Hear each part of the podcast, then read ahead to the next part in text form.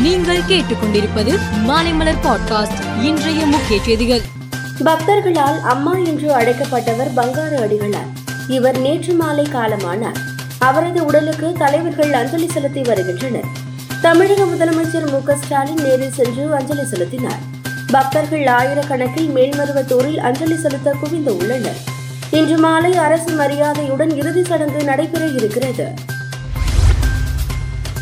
கடந்த சில தினங்களாக தங்கம் விலை உயர்ந்து வருகிறது. இன்று சவரனுக்கு அறுநூறு ரூபாய் உயர்ந்து நாற்பத்தி ஐந்தாயிரத்து முன்னூற்று எண்பது ரூபாய்க்கு விற்பனையாகிறது.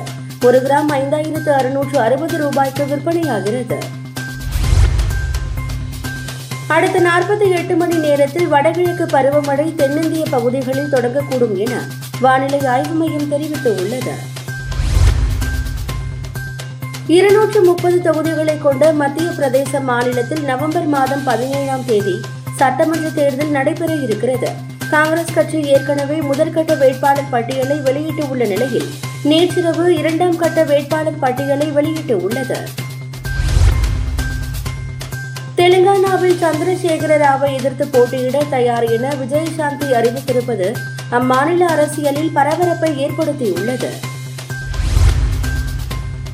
இஸ்ரேல் மற்றும் உக்ரைனுக்கு உதவ வேண்டும். அமெரிக்க பாதுகாப்புக்கு இது முக்கியமானது என ஜோ பைடன் பாராளுமன்றத்திற்கு வேண்டுகோள் விடுத்துள்ளார். புனேயில் நேற்று நடைபெற்ற போட்டியில் வங்காளதேசத்தை ஏழு விக்கெட் வித்தியாசத்தில் வீழ்த்தியது இந்தியா. இந்திய அணியின் நட்சத்திர வீரர் விராட் கோலி சதம் விளாசினார். மேலும் செய்திகளுக்கு மாலை மலர் பாட்காஸ்டை பாருங்கள்.